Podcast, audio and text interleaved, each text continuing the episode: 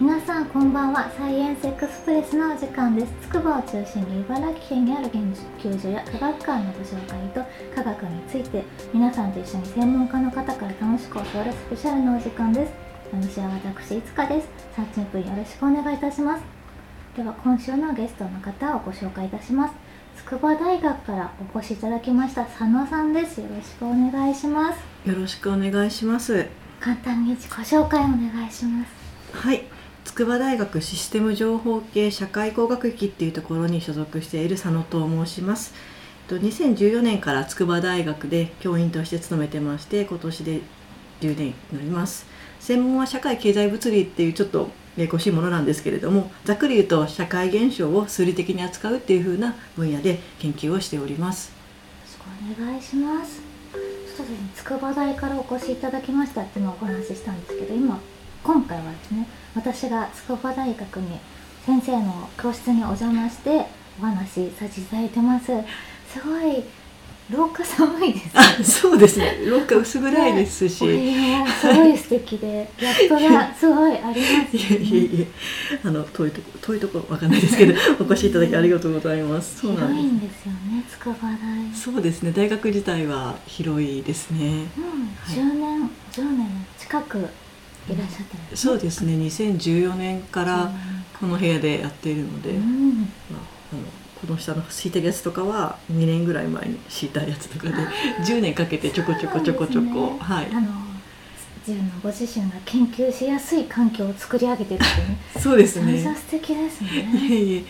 え、なんかやっぱり自分の勉強部屋の延長みたいなイメージですかね、うん、それであの好きな本とか、ね、まあ、もちろん研究の本ばっかりですけど並べてたりとか、はい本がすごいいっぱいあるなって思うんですけれど、はい、やっぱ自宅も結構あります？いや、自宅には実はほとんどなくて、持ってきてるんですね、持ってきちゃってこちらに置いてますね。はい、ですよね、はい、でも本当本が好きなので、うん、本に自分の好きな本に囲まれて研究できるのは幸せだなって思います。あれですね、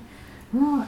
はり社会学と工学系だったり幅広いから、ね、うん、置いている本も結構、そうですね、経済学から結構あれですね、統計力学とか本当に幅広いですよね。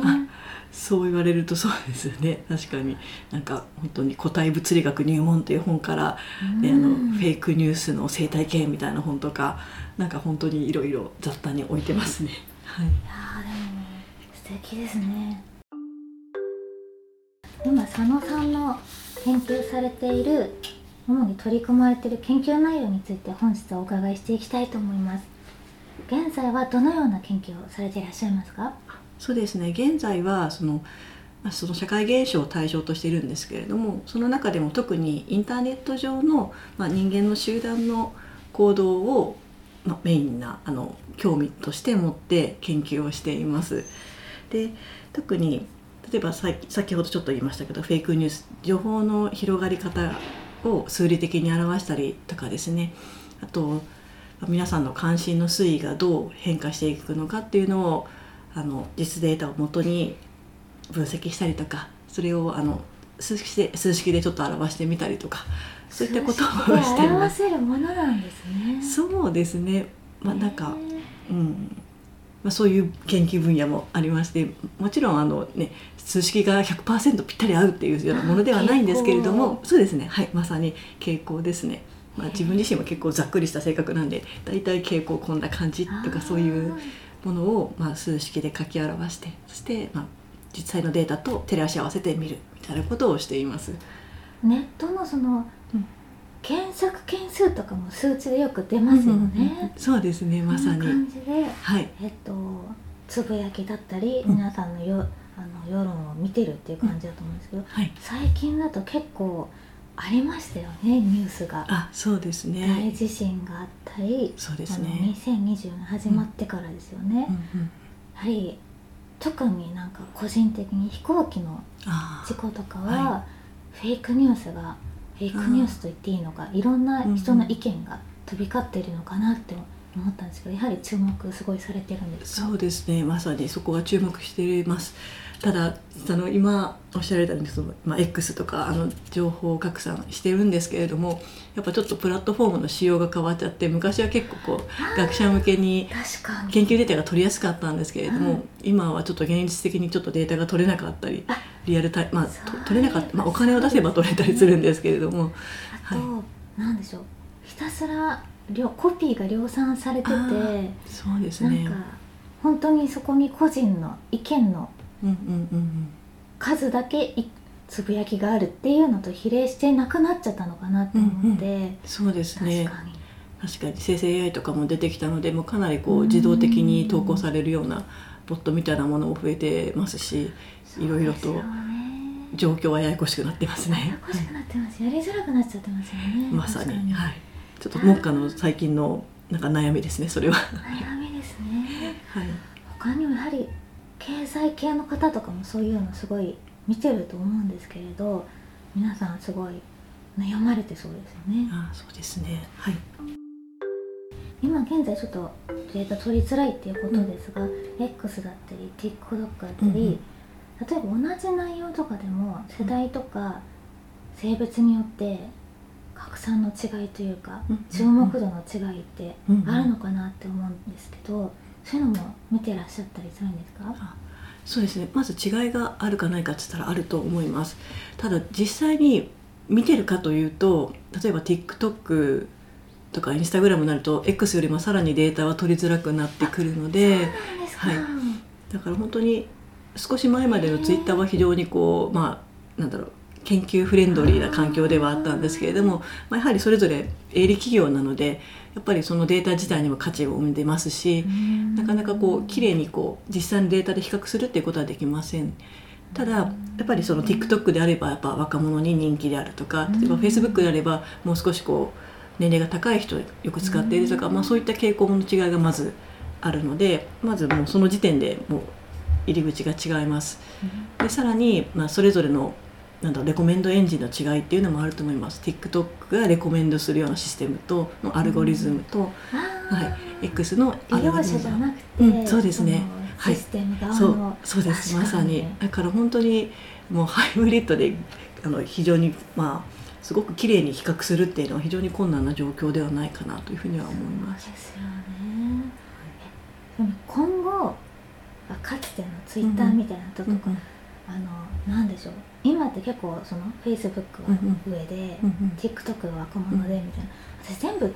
ね統合しちゃった女、みんなが使ってるような使いやすいのができないのかなって思うんですけど、うんうん、その点ってどうなんですかね、出てこないですか、それが難しいんですかね。難しいんじゃないですかね。出てきたとしたら非常にこうなんだろう、もう国とかレベルで脅威になっちゃうんじゃないですかね。脅威になる、逆に言うとそういうプラットフォームができたとして、でその中でレコメンドエンジンが動いたとしたら、そしたらちょっと世論調査をしようと思ったら簡単にできてしまうっていうふうなことが、ああの政治的にも、うん、あの可能になっちゃうってことを意味するので、やるかやらないかは別として、バランスが取れてるのはある意味、はい、なんか今自然にそうなった雰囲気はあるじゃないですか、うん、出てくる順序というか、うん、そうですね、Facebook が出てきた時にそのかつてその若かった人たちがずっと Facebook 使ってて、ね、TikTok 出てきた時に若かった人がそれ今使っててみたいな、うんうん、自然とばらけたのはある意味そういった脅威から、うんうんうん、あのリスク排除というか、うんうん、にはなってるっていう感じなんですかね。そうですね、多分きっとね、あの使ってる人もプラットフォームは特に意図はしてないと思うんですけど、うんうんうん、結果としては、まあ、なんだかんだ分散はされてるので、まあ、今のところそういったこうなんだろう、すごく巨大なプラットフォーマーがもう国家を超えるような力を持つっていうのは、まあ、現実的には ま, まだ持ちづらいんじゃないかなというふうには思います。そうですね、それこそそのプラットフォームがフェイクニュース推しとかやりだしちゃったら怖いですよね、うん、そうですね、はい、まさにそのプラットフォーム自身の不都合な情報を隠すようなことをするとか、そういうふうになるとだいぶ混乱はしてくると思いますね、はい、そうなんですね。情報の拡散っていう点について面白いなって思う点とかありますか？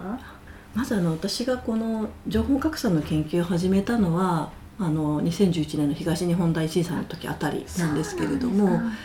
その時にやっぱりあのその時からあのデマ情報の拡散とかっていうのは結構社会問題になってきて、ねうん、そのライオンがなんか檻から出ちゃったっていうのが一番フェイクニュースのインパクトとして記憶にすごい残った感じでそうですね。それが確かその後のにせんじゅうろくねんの熊本地震の時だったけど、ね、これは熊本なんですね、はいはい、そうですね。もう本当にそれ以前からずっと問題になってたりはするんですが、うん、その面白さっていうのは結局その情報って直接目に見えないじゃないですか、うん、例えばここでこう話やり取りしてますとか、うん、こういう話を聞きましたっていうのを、まあ、その個人個人はそれぞれ持っていて、だけどそれを直接こうどうやって情報が流れていったかなんてもちろん目に見えません、うん、ただそれをこの エスエヌエス とかのプラットフォームを通じて実は何時何分誰さんから誰さんに情報が流れたっていうのをこう、うん、点と線で結んでネットワークとして見ることができるんですね、うん、そのなんだろう見る本来は見ることができないものを例えばもう本当神様の目になってこう情報が流れていくのを眺めることができるっていうのはちょっと昔だったら噂話だったじゃないですか、うんうんうん、そうですね、それが今は、うんあの目であの、うん、データとして見ることができる時代になったということですね、はい、そうですね、はい、本当にせんきゅうひゃくななじゅうねんだいとか社会学で噂の研究されてた時なんかはもうどこどこで噂が発生したって言ったらそこに社会学者の方がいて、であなたはこの噂をどこから聞きましたか、いつ聞きましたかってインタビューをして絶対たどり着けないんですよね。そうですねしやっぱり個人の記憶もやはり少しこう変わってきたり変わってっちゃうんですね、うん、そうですね、はい、えーはい、そうですね。だけどまあこういったデジタルなプラットフォーム上だともう本当に何時何分誰が何言ったっていうのはパチッと残っているので、それを正確に捉えて可視化するっていうのはなんか自分的にはすごく面白さを、ねはい、感じて 今, あの今まで見ることができなかったものを見れるんだ見てるんだっていう、はい、やっぱ一昔前そのななじゅうねんとかなんかあの、うんあそこの銀行が危なそうだよって潰れちゃったところがあるみたいな話で、そうですね、はいはい、まさにありましたね。それやっぱりイメージなんですけど、うん、噂が好きなのってやっぱ女性が多いのかなみたいなイメージなんです。拡散しやすいタイプみたいな、はいはい、そういうのはないんですか？そうですね、実はなんかそこまで男性が女性がっていうところは、まあ、私も知ってる範囲ではあまり議論されてないようには思います。そうなんですか、はい、そうですね、むしろそのどういった時に噂が広まりやすいかとかっていうのは研究はされていて、でそれはやっぱ社会情勢が不安な時であったりとかなので、まあ災害時っていうのは不安、不安定な状態ですよね。そうするとすごくこうあのデマが拡散しやすい土壌ができる。やっぱこうちょっとでも皆さん早く情報を知りたいから焦って情報を取りに行くとか、多少不確かでも飛びついてしまうとか、平時ですごい落ち着いた状況であればそんな情報にはこう特に反応しないんだけれどもなんか反応してしまう。そういったこう不安定な状況においてはそのデマ情報とか不確かな情報が拡散しやすいっていうのはあの知られていますね。そうなんですね。今までやってきて、はい、データを追い続ける一人で追い続ける大変なイメージありますけど、一番大変だったことってどんなことですか？一番大変だった、まあ、今現在進行形でもあるんですけど、やっぱりデータを取るところが一番大変ですね、はい、今もやっぱりもうなんだろう、まあ、もちろんお金を払えばデータはあの出てくるんですけれども、まあ、結構高額だったりしますし、 X はそうなんですか？ X もそうですよね。そうなんですか、はい、まあ、そもそもお金出してもあの提供してくれないようなプラットフォームもありますし、そうですね、そういったなんかこうデータの収集の難しさっていうのはありますね。あとやっぱりちょっと個人情報保護とかでどんどんまあ制約も厳しくなったりしてきますし、やっぱりその自分としてはまあ何が起こったかを記録して分析したいっていうだけなんですけれども、やっぱその元となるデータを集める難しさっていうのがなんかまあ現在進行形でもあるんですけど直面はしてますね。難しいですよね、はい。まあ、あと一つはあのもう一つは エスエヌエス 特有の問題で、やっぱりあの新聞とか文学のテキストと違って エスエヌエス のテキストってすごくこうあの、まあ、誤字脱字ももちろんありますし、あの同じことでも言い回しがいろいろあったりとか新しい言葉が生まれたりとか、本当になんかこのキーワードを集めたいなと思っててもなんか実はいろんなバリエーションがあったりとか、まあ、わざわざ一部を伏せ字にしてあったりとか、なんかこうそういった エスエヌエス のテキスト特有の困難さっていうのを毎回やるたんびにあの感じているところはあります。そうなんですね。同じ話でもその隠語じゃないけど、うんうん、この件について話してるけど、うんうん、例えば主語がなくて、うんうん、その件についてって言わないで、うんうん、ボソッと感想だけ言うとかも多いじゃないですか、うん、ありますね、まあ、あとねテキストをちょっとあテキストじゃないあの画像とかをつけながら、うん、あの話してるともうテキストだけではもうすでに追い切れませんし、ね、これのこれがって言わないで、うん、もうポソッとこれって言っただけの人とかもいて、そうですね、それに付随する人もみんな、うんうん、そのキーワードは使わずにそ、ね、その話感想だけをわーっと述べていくみたいな、はい、ありますよね。そうなんですよね。だから自然言語処理とかで、まあ、便利なライブラリーとか、うん、あのやっぱ分析ライブラリーいっぱいあるんですけども、それがそのまま通用できなかったりとか、あのうまく単語に分割できなかったりとか、なんかいろいろと特有の困難さっていうのも毎回感じるところはあります。でもずっとパソコン作業なんですか？そうですね。そうですよね。時々フィールドワークとかには憧れますよね。いろんな研究生いますけれど、うん、なんでしょう、対人間としてパソコンをずっと見るっていうのがなかなかあれですよね。そうですね。複雑な感じですよね。そうですね。確かにパソコンを通じて多分いろんな人を見てるんでしょうけれども、うん、まあ。実際はこの部屋でずっとパソコンにパチパチって使ってるだけなので、うん、結構地味ですよね、はい、えいろんな経済学とか勉強されてるってお話ですが、うん、あのやっぱ心理学とかもすごい関わってくるんですよね。そうですね、まあ、自分は本当に心理学の専門ではないので、本当こういったこうベーシックなテキストを読みながらとか、あとまあ自分が所属しているところって社会工学系で割とその学際融合分野なんですね。なんで数学の先生もいれば経済学の先生もいて心理の先生もいたりするので、そうなんですね、まあ、そういった先生に相談してみるとか、はい、まあ、そういったふうにまあ、少しずつ克服しながらやっていくっていう感じですね。やっぱり学会とか行くとそれぞれの同じ社会工学だけどそれぞれの強みを持った先生たちがいっぱい集まるみたいな感じなんですね、うん、そうですね、はい、私が所属しているそういった学部っていうか 学, 学類はそういうことになります。そうなんですね、はい、今までやってきて一番嬉しかったこととか良かったことって何かありますか？あの一番思いついたのがやっぱりあの同じような関心を持った研究者が世界中にいて、まあ、そういう人たちと交流できて、で例えばそこから共同研究したりとかっていうそういう仲間が生まれたことがとても良かったなと思っています。ネットワークですもんね。そうですね、はい、まさに今日の午前中も次のろくがつにカナダでネットワークに関する国際会議あるんですけれども、そこに申し込むための、あの作業をしていて、そこに行くと私と同じような例えば情報格差もそうですし、うん、もっともっとネットワーク一般のこともそうなんですけど、うんまあ、関心を持っている研究者がたくさん集まってきて、で最近どういう研究やってるとか、あと研究者同士同年代の人とかもいたりするので子供大きくなったって話をしたりとか、なんかそういういいですね、はい、あのこういう研究者にならなかったら絶対知り合うことはなかったんだろうなっていうふうな、はい、人たちが世界中にいて研究者として仲間としてなんかやっているっていうのはすごく幸せを感じます。素敵ですね、はい、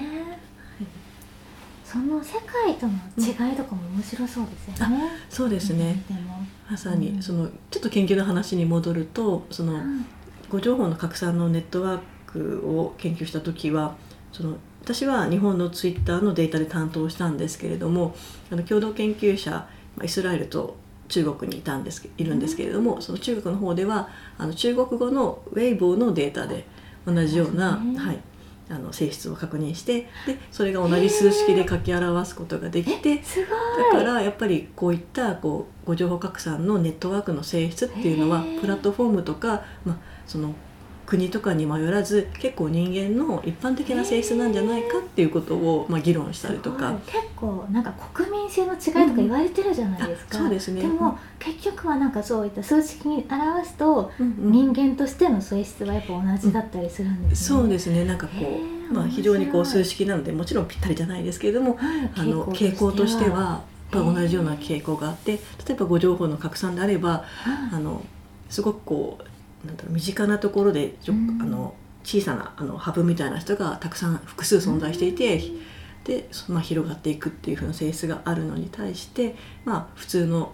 なんだろう、信頼できる情報源からの発信であれば、皆さんソース源から直接引用していくとかですね。はい、そうですよね。その X でも公式の、例えば、うん、その本当に災害時の内閣府とかだったら、うん、もうハブになる人を問わず一気に流れるっていうのは、うんうん、そうですね。そうですよね。はい、に対して、まあ、ご情報の場合だとやっぱり誰々さんから聞いたよっていう話がこう、こうトントントントンあの間を仲介しながら伝わっていくっていう性質があって、まあ、そう、そういったものがあの日本と中国共通してあの見られたっていうふうな、そうなんですね、そういったものもやっぱりその世界中に共同研究者がいたからこそ確認できたっていうような性質ですね。はい、中国も、中国も結構大きな地震とかもありましたもんね。うんうん、そうですね。はい、日本とか中国ってそれぞれの母国語があるじゃないですか、うんうんはい、英語圏とかはもっと国単位じゃなくて世界規模で結構なんか動きがあったりするんですか？そうですね、あ、そうですね、も, もちろんあの英語のツイッターとかが一番やっぱ研究がされているので、そうなんですか、うん、そうですね、英語圏でのツイッターの例えば誤情報の拡散の研究っていうのは エムアイティー のえー、研究でにせんじゅうきゅうねんかな、すごく知られているものがあって、はい、ご情報の拡散の方があのすごく早く伝達するし、そうなんですね、はい、多くの人に伝達するし、で長く残るしっていう風な良くないですね、良くないですね、はい、そうなんですか、うん、ただやっぱり人間の性質としてやっぱご情報の方がこう関心を引いてしまうし、どんどん残ってしまうしっていう、おそらくこれあの先ほどのご情報の拡散がこう間を仲介する人がたくさんいながらも残るっていうのと結構共通しているような話なんだろうなというふうには思ってます。確かに、でもなんか人間の記憶もちょっと嫌なことの方が残りやすかったりしますね、うんうん、そうですね、いやー、ネットもそうなんですね、はい、そうですね、今 エスエヌエス での情報拡散というお話伺いまして、うん、佐野さんいろんなのされてますね。あの、ね、空気感の検出だったり、はいはい、人間行動のバースト性だったり、うん、あ、そうですね、空気感の検出って何ですか？あ、これはあのこれも エスエヌエス を対象にしてるんですけれども、もともとは日本語のブログを対象にしていて、今はあの共同研究で X にも拡張したやつをやってたりするんですが、あの、まあなんとなくこう皆さん、あ、今日疲れたなとかだるいなとかっていうのを、まあ、ブログであったりあのツイッター X であったりに書き込んだりすると思うんですけれども、そういった単語を集めてきて、で、まあ、一人一人のこう何気ない書き込みってなんか単発のように見えるんですけれども、この例えばいちがつついたちにだるいなって書き込んでる人がじゅうにがつついたちと比べてどのぐらい増えたか減ったかっていうのをこう緻密に見ていくと、割と例えば休日明けの月曜日はだるい書いてる人が多かったり、ちょっとブルーな感じの感情が増えたりとかっていう風な、まあ、世の中全体の空気感っていうのを、それをあの数値として表せれば、まあ、少しこう表せれるんですね。そうですね、これもまた見えないものを見えるようにしようっていう風な、まあ、自分の中のあのテーマなんですけれども、はい、で測れるようにして、それって例えば何件ぐらいの情報、何万件とか見るんですか？ただこれはあのツイートのツイートとかブログのテキスト本体見るというよりは、あのある日に含まれる、で、まあ、だるいとか、まあ、複数の単語で組み合わせるんですけど、それの単語が何件でしたかっていうのをあの数を数え上げるだけなので、実はそんなにあの計算パワーは必要なくて、個人個人の、うん、あの特定の人を、うん、あ、この人つぶやいてるみたいな感じで見れるんじゃなくて、はい、そうですね、はい、でまたあの Google 検索とかしても Google 検索したらだいたい検索結果何件で出ますよね、そういった件数をの数だけを集めてくるっていう感じです。はい、なのでそこもざっくりとはしてるんですけれども、え例えばあの日本だ と,、えー、としがつとかさんがつぐらいになると少しこう緊張感が高まる。確かにごがつはやっぱうつ病が多くて、そうですね、言いますよね、ごがつ、特にごがつのゴールデンウィークあたりとかちょっと面白くって、あのごがつぐらいになる、はい、ごがつぐらいになって連休期間中は例えば怒りの感情とか、うん、あのそういったものはすごくこう小さいんですけれども、終わった瞬間にこうあの感動で感動でちょっとあの抑うつ的な感情が増えたりとかですね、あと疲れが出たりとかですね、うん、そういったものがバーンというのが毎年見れたりとか、毎年、ね、毎年のように、はい、同じようなパターンが見れるなっていういうのを観測していて、なんか面白いなっていうふうに思います。そういうのをまたなんかそういったデータができて、それをなんか次のなんか経済学とかになんかつながりそうなデータではありますよね。あ、そうですね、まさにそういったものが、うん、例えばなんだろう、景気とかそういったものにどう関わってくるんだろうかっていうのを、うん、あの数値とこういった佐野さんの研究のこのデータが発表されて、それを見るとこっちの経済のこの長いとこでみたいなされてる人とかいるんですかね。あ、そうですね、まあ、やっぱりあのポジティブな感情の時と、まあうん、例えば日経平均とかそういったあの経済状況を比較してっていう研究は結構されて、うんまあ、され始めてるという感じですかね、まあ、ありますね。つながれますよね。そうですね、はい。で、人間行動のバースト性って何でしょう。これはですね、あの自分たちがまあ喋っていたりとか、あとまあ何か、まあ、マウスクリックでも何でもいいんですけど、そうすると結構長い間何もしない時間があって、やるときはバババババッとこう処理をしたりとかってする、そういったこう人間の行動の中で、まあ、長い 休, 休憩時間というか少し休憩時間があって、で、まあまあババババと忙しくこうやる時間がある、そういったこうある行動と行動までの、まあ、時間間隔が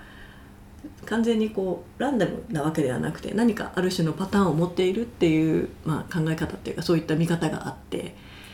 よく切り替えていますよね。あ、そうですね。なんかの E メールの自分の送信履歴の時間とかを見てみるとちょっと面白いかなと思うんですけど、まあ、もちろん寝てる時間をやらないにせよ、なんかこう送信するときはなんかすごくこうごふんにいっかいとかパッパッパッと送信して、やらない間はしばらくやらないとか、まあ、そういったこう緩急ついたような人間の行動があって、なんか完全にランダムであれば、ね、もうなんかすごいほぼ等間隔ぐらいでやってるかもしれないんですけど、それとは違ったやっぱ人間特有のそういった行動の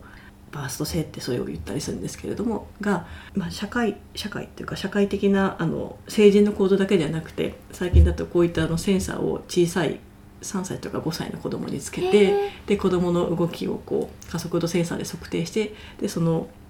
すごくこう動く時と動かない時の緩急のつき具合っていうのが、やっぱ人間のその E メールの送信の時と同じような感じで緩急ついてるっていう、えー、そんな子供ちゃんとあれあれあるんですか、子供ってそういうの。そうですね、えーはい、あもちろん、まあ、細かい違いはあるんですけれども、なんかこうある種のそういった人間が持っている性質ではないかっていうふうに考えてやってますね。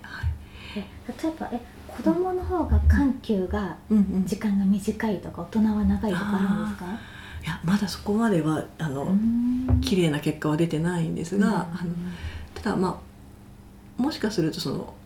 バースト性が生まれるメカニズムにいろいろモデルがあって、それはなんか大人を想定した例えばプライオリティ級モデルっていうんですけど、まあ、必要なタスクをどんどん処理していくと、どうしてもこう後回しになるタスクが生じて、まあ、そういったものに関してはどんどん時間間隔の緩急がついてくるっていう風な、まあ、モデルがあったりするんですけれども、